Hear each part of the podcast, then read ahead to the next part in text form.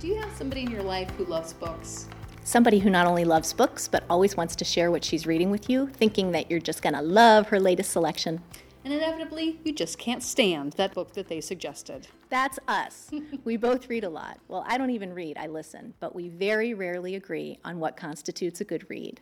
I enjoy books that build up new worlds, invite magic and mystery into our lives. Science fiction and fantasy rule.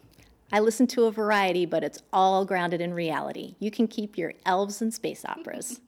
Welcome to our podcast. You're making me read what? Your hosts on this monthly podcast are myself, Jessica, and my colleague, Christine. We're librarians who get a thrill out of a great book, but usually can't stand what the other person is reading.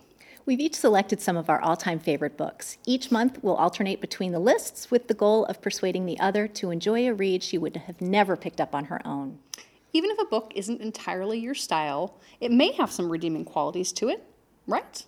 I guess we'll see. So, do you want to do the spoiler alert or should I'll start us off. Okay. Because it's my book. it is? So, spoiler alert. Now's the time for us to warn you that we're going to discuss the whole book, including the ending and any magical twists. So, if you haven't read it yet and don't want us to spoil anything for you, please stop listening now and join us again after you've read it. I'm not even going to say that you decided you aren't going to read it because read you it. are. It's fantastic. Don't read it. what did we read? We read a great book. It was so good. So we read The Hitchhiker's Guide to the Galaxy by Douglas Adams. I personally own this book, and in fact, I own two copies of it. uh, it is um, a book that I have read and reread a number of times over the years. So I, this was it first came out in like 1980 or 79 or something like that. And I think the first time I read this was maybe in middle school. Okay. Because I was like in my first like science fiction fantasy kick, and I was trying to pick up all the classics, the classics, Sure, I was two years old at the time. Two years, old, I was ready for it then. and I have reread it a number of times over the years, and I usually try and give myself enough of a gap between reading it that it's fresh again, and I've forgotten parts of it, and I go, ha ha ha, that is that's still funny. I enjoyed that. Um, it's uh, so the two sets that I own. I own both a softback version and a hardback version because I liked the different artwork on the covers. Right. you know, you can't judge a book by its cover. No, but sometimes they're really pretty. That's true. You know, some art's really good. The cover on the softback one's kind of weird. It's got like a set of marbles on it in a grid pattern. Fine, whatever. Sure. The, the hardback one has better graphics to it, but I have already, I'm sorry, hardcore fans out there, I've cracked the spine and dog eared my soft cover version because it's mine and I can do that if I want to. It's true. You could write in it too. Oh, I'm not going to go that far. I'm not a rebel. Okay. So I have typed notes, ma'am. It's not a textbook. I mean, it could be a text. It's not a textbook. I'm glad that you clarified that for me because I was a little confused. Until I start, you know, whatever the college course I'm going to offer on the history of the Hitchhiker's Guide to the Galaxy trilogy, which is actually five books mm-hmm. Or six, depending on how you count on it.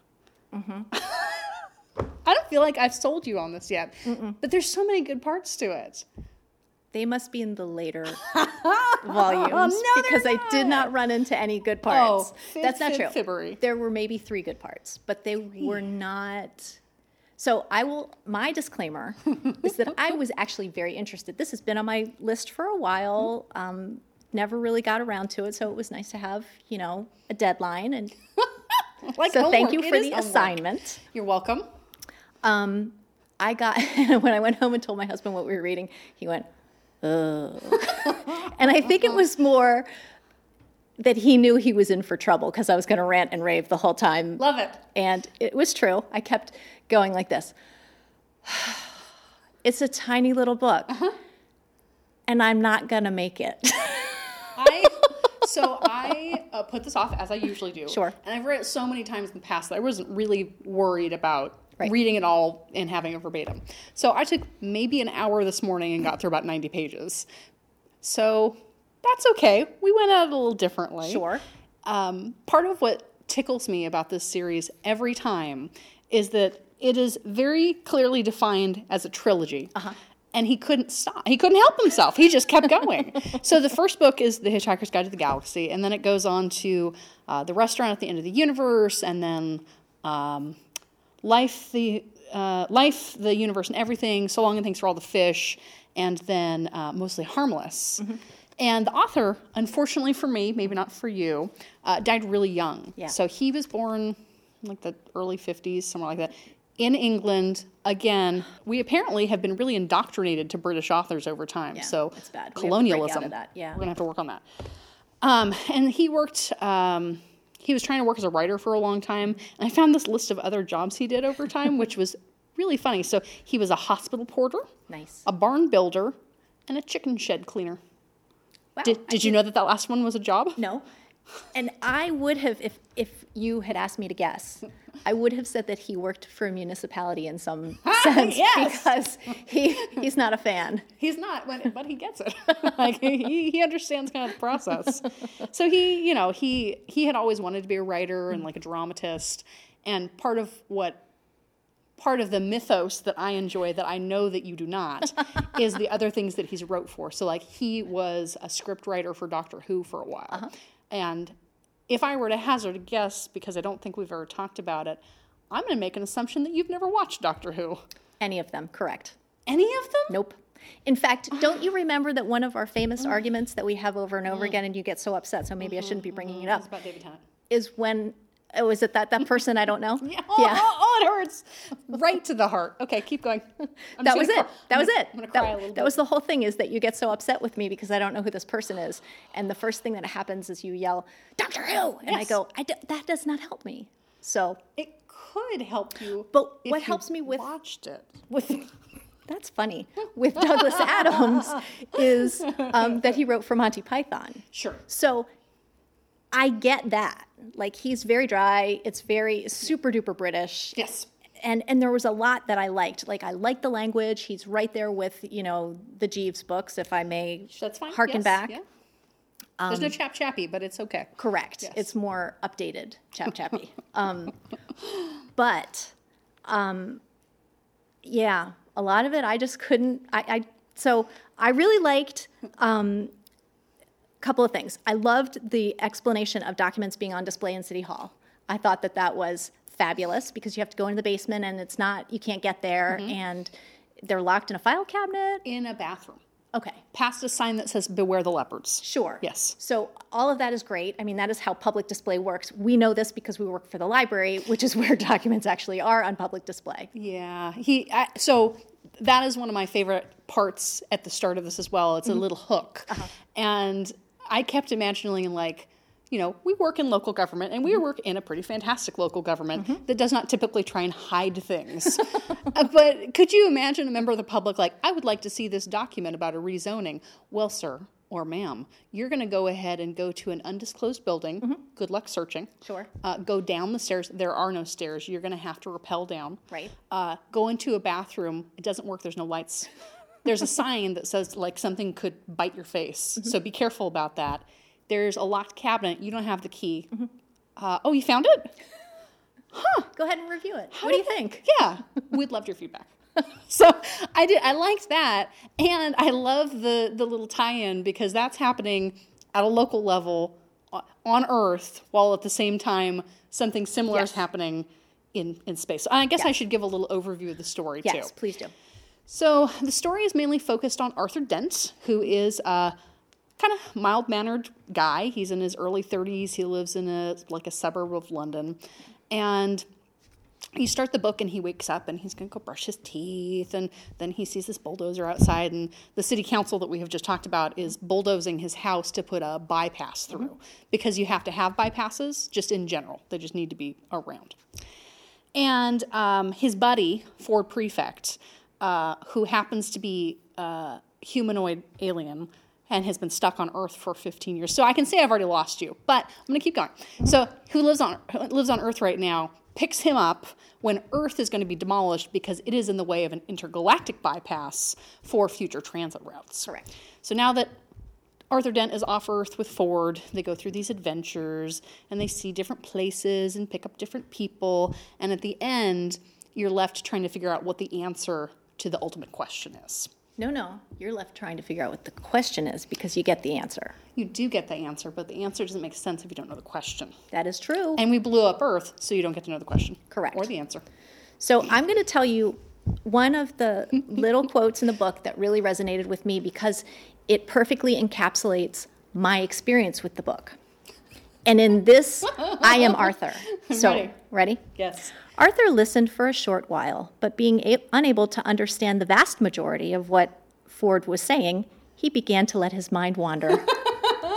so I kept, I kept listening and then going, damn it, I'm not listening, and then rewinding. And then my mind was just off doing other things, mm-hmm. not at all captivated by, and I wanted so mm-hmm. much. I know that this is a classic.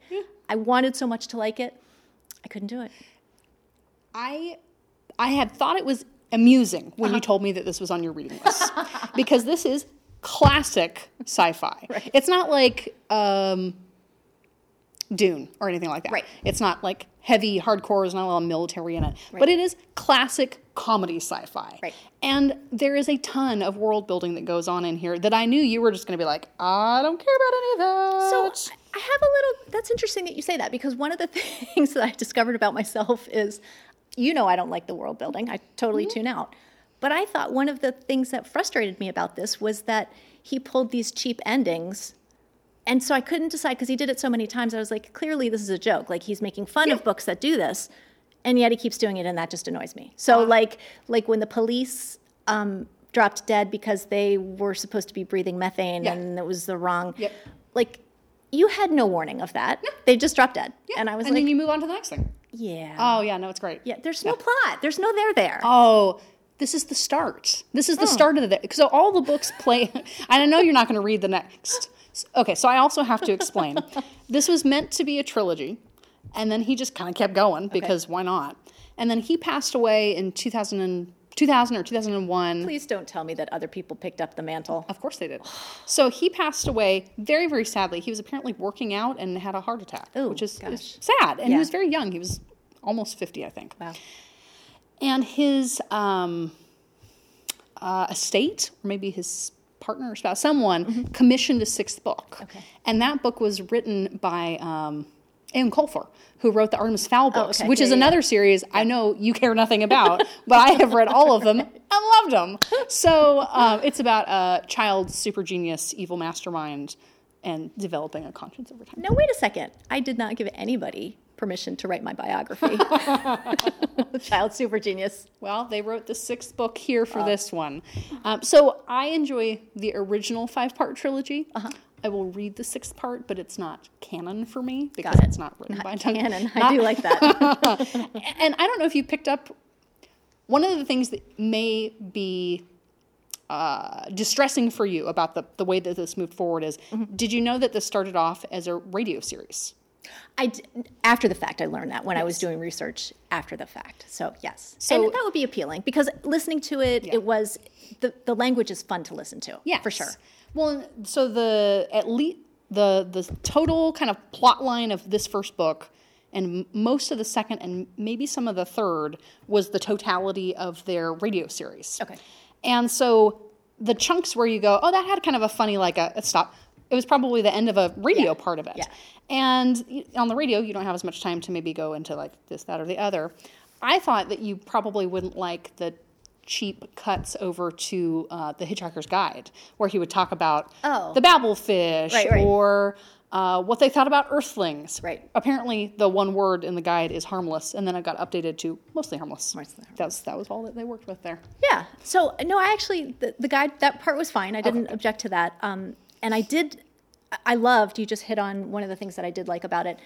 Now my um, audio pronounced it Babelfish, Oh. which I was very interested by because first of all, I didn't know that Babelfish exist. Like I knew that the website existed. But I didn't know the history behind it. So I was like, oh, this has to be a nod to this. That's really funny. And so that's brilliant. And I enjoyed Yes. that very much. But creepy, because like you don't want I don't want a fish in my ear. Correct. Yeah.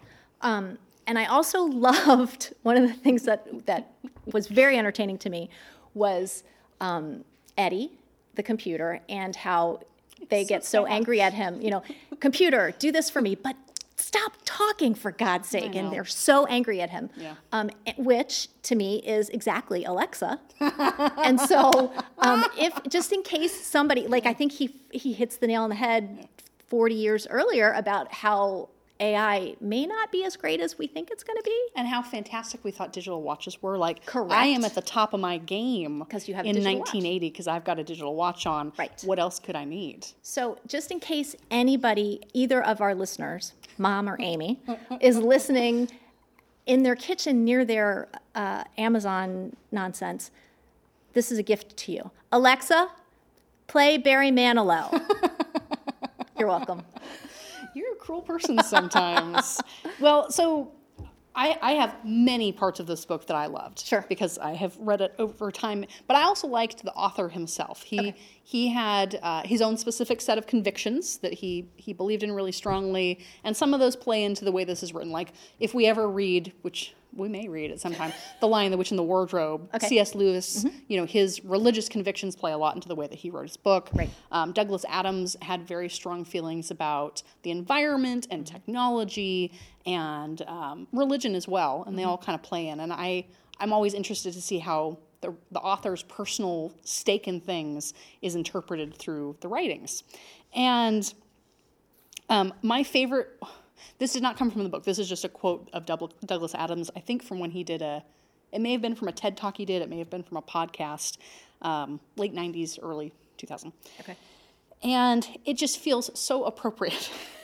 so he said, I've come up for a set of rules that describes our reactions to technology. Uh, one, anything that is in the world when you're born is normal and ordinary and is just a natural part of the way that the world works. Yep. Two, anything that's invented between when you're 15 to 35 is new, exciting, revolutionary, and you can probably get a career in it. Three, anything invented after you turn 35 is against the natural order of things. Uh, you know, I love the way he played into that with the AI and with the watches and with how you interact with people. And it's also exactly what's happening right now, like Right. with Alexa um, and all of the opportunities that people have to connect to technology and make their lives easier. Um, I, I don't mind a little hardness in life, so I, I don't have one of those devices in my own home. But I have a younger sibling and I have family, and they they could not live without them. So because it's natural to them. So I just I really liked that that quote, and I also liked another of his personal quotes. I love deadlines. I love the whooshing sound when they make them when they fly by me. so because he was not apparently a very great author, he took a lot of time, and you had to like sit him down and force him to write stuff, uh, which is why the first book of this came out in you know 20 years before the last one came out. Oh, that's funny. So yes, okay. So you said you liked a couple of things. Mm-hmm. What didn't you like? Well, I've already sort of harped on one of them the, the no plot and the cheap solutions. I just found that to be disappointing. I expected more. I, oh, so the other thing is, I, I should also be clear because I'd heard so much about this, I think I had unreasonably high expectations. Okay. So, you know, just in fairness Sure. to anything you've heard a lot about um, before you actually experience it yourself a movie, a book, whatever. Yeah. Um, I also thought that Don't Panic was kind of a cheap ripoff of um, Atticus Finch, It's Not Time to Worry Yet, from To Kill a Mockingbird. And so, and that, that resonated so hard with me, like, because he's saying it in a very um, sweet, comforting way, which is, I'll tell you when it's time to worry. It's not time to worry yet, to his young kids. Yeah. And this is just sort of like, don't panic to me. That is hilarious. I have never made that connection, and I've read To Kill a Mockingbird again. I don't know how many times Right, either. right.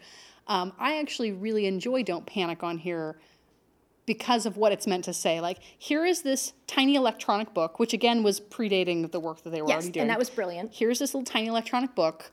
Um, you couldn't possibly have a real book because it would be several buildings large and you can't drag it after yourself. Right. Uh, that is going to freak you out. Here is one guiding statement for you don't panic. don't panic. And it also resonates well for me right now because I have in my current purchase, purchase list a face mask that just has big faces on it that say "Don't panic." Oh, that's funny. Because you Yes, know, that is appropriate. Yes. Um, I, I, i- if you ever have the chance, which I don't think you will care to, there were also a number of media items that came out of this. Okay. So there was uh, like a TV miniseries that came out in the mid '80s, and then a movie that came out in the mid 2000s. Movie was awful. Oh, really? Really, really bad. Not Okay. great at all. Okay. Um, the miniseries is so silly. It's very 80s. So like one of the characters in this book is um, Zaphod. Uh-huh. He's got two heads and three arms. Yeah. Now think back to the early to mid 80s and the wonders of uh, costume design and how you would make a fake head Right. and an extra arm. I'm picturing a lot of camp. It's fantastic for that value alone when you get to see that part. Um, and the aliens that they've developed, like the, the Vogons, Right. Mm, mm, mm, that's that's some fun. That's just to watch it for nostalgia purposes. but other than that, they're not like they're not fantastic. So I had a couple of things that I thought were really fun in here that you know maybe you did not care about as much, but I thought were fascinating. Or maybe I zoned out and didn't listen to. So maybe I will love them. Please bring them. I'm ready. I'm ready to learn something. so this book is a standalone book, but it's part of a larger series. Mm-hmm. Right. And so the storyline continues afterwards and it picks up on threads that are already part of this book. And one of the pieces that it picks up on later is the idea that um, Earth was this giant supercomputer. Right. And that the whole point of having this place was to help figure out stuff, Right. like what the question was and what the answer was, and that we blew it up five minutes before you were able to get there. And um, that these tiny, super intelligent mice were going to try and steal Arthur Dent's brain. Right. so that he, like, they could use it to figure out, like, parcel back together what had happened on the blown up Earth. The irony of mice experimenting on humans is pretty fabulous. I mean, Yes. So Th- those little kind of tie-ins there. Um, uh, Ford Prefect is one of my favorite characters, and I have a very lengthy quote, but I'm going to read it entirely because it amuses me. And it was pretty close to the, the beginning because he was stuck on Earth for about 15 years. Didn't mean to be. Mm-hmm. He's a researcher for this Hitchhiker's Guide, and then he got stranded. Right. But you know, he adapted because what else are you going to do? So he, one of the, the quotes in here says, one of the things that Ford Prefect had always found hardest to understand about humans was their habit of continually stating and repeating the very obvious, such as, it's a nice day, or you're very tall, or oh dear, you seem to have fallen down a 30 foot well. Are you all right? Uh, at first, Ford had formed a theory to account for this strange behavior. If human beings don't keep exercising their lips, he thought, their mouths probably seize up. After a few months' consideration and observation, he abandoned this theory in favor of a new one. If they don't keep exercising their lips, he thought, their brains start working. After a while, he abandoned this one as well for being obstructively cynical. So I love that even though it's these jumbled pieces that lead into a larger series, um, that he is using this as a way of social commentary, kind of, about how we interact with other people and the kind of societal norms that we have and technology and this book doesn't really do like a lot of xenophobia because Arthur Dent is just freaked out. Right. But that that gets into it later on as well. And I just love that I love that science fiction gives us that opportunity to think in a not personal, not uh, intricately involved in your own personal world way about how we interact with others and how we interact with technology and the world around us. Yeah, and I think that science fiction has a great opportunity to um, put our problems into a different culture or different different situation, so that you can look at them objectively and not feel like it's a personal insult. Yeah. So I get that, and I and I appreciate that. Um, this one, I, I think I just I I was puzzled. Like, am I not getting this? Is there other? Is there more to this that I'm not understanding? Am I too dumb books. for this book? There's four more books. Hmm. You should just keep reading them. We could do the next podcast on the next book. thanks i'm gonna Or the say next no four. i'm gonna say no to that them. but one thing that i didn't didn't make my list but i did enjoy was the importance of a towel a good towel is an important thing to have It is so important. I fully Yes. agree. I Yes. fully agree. To me, I'm willing to splurge on good sheets and good towels. So that resonated with me, but not because I need them for entering new Galactica Uh, worlds. you don't know what purpose that towel True. could have for you. True. It could be something that you use to wrap around yourself if you're exploring a very cold planet. It could be something that you lay upon on the beaches of a very warm planet. Oh, dear. It could be something that you I've wrap started around your head and your I'm not remembering the exact words, but this is pretty close to it. it, could be something that you wrap around your head and face to protect yourself from methane-based gases on new planets. It could be something that you actually dry yourself off with, but only if it's clean enough. Could it be something that you stuff in your director's mouth when she starts talking about things? You may not? This was my book pick, and I will talk about it as long as I want to, which is a long time because it's so good. It's so good. Um, I love that the answer to the ultimate question is 42, Mm-hmm. but the computer was like, You didn't tell me what the question was. Correct. So I don't know. This seems good. Surprised that computers are very literal. But I just love I so I've told you I read this for the first time when I was in middle school and I was like 42. what does that mean? Disappointing. No, no, not disappointing. More like um, it opened my mind. Like, what could this be the answer to? What did he think when he wrote 42? Was he just trying to mess with me and everybody? Like, what does 42 mean? What's a divisible by? Well, would it save you a lot of time if I just gave up and went mad now? No. Because Arthur does ask that question, and I appreciated that one. No, he's. see, I knew you would connect with something in there, and you connected with the poor man who got plucked off of Earth after it got blown up. Um, and that was another thing I enjoyed as a as a as a, um, an opportunity to think about how you connect with things. So, when Earth gets blown up, Arthur sits there and he thinks about different things. So he thinks about his family. He doesn't really feel anything. Mm-hmm. He thinks about England. He doesn't really think about it. And then he thinks about the pub that he goes to, and it's real to him, mm-hmm. and it's connected, and he gets really upset. And then he thinks, okay, well, what about America? I don't really know America. What about New York City? I don't really know New York City. What about dollar bill? Okay, I know what a dollar bill is. I am upset that those are gone. So being, you know, highlighting that you can sometimes to deal with things you have to parcel it into little tiny pieces to figure it out. Um, this book was less about a plot line for me because it extends so far, and more Out about to the universe. out into the universe, and more about the little pieces of things that made connections. So that's why I I enjoyed this book. I'm glad you read it, even if you didn't love it. I'm glad I read it too. I'm uh, truly glad, and now I don't have to read the rest of them. So thank you. Thank you for that time back.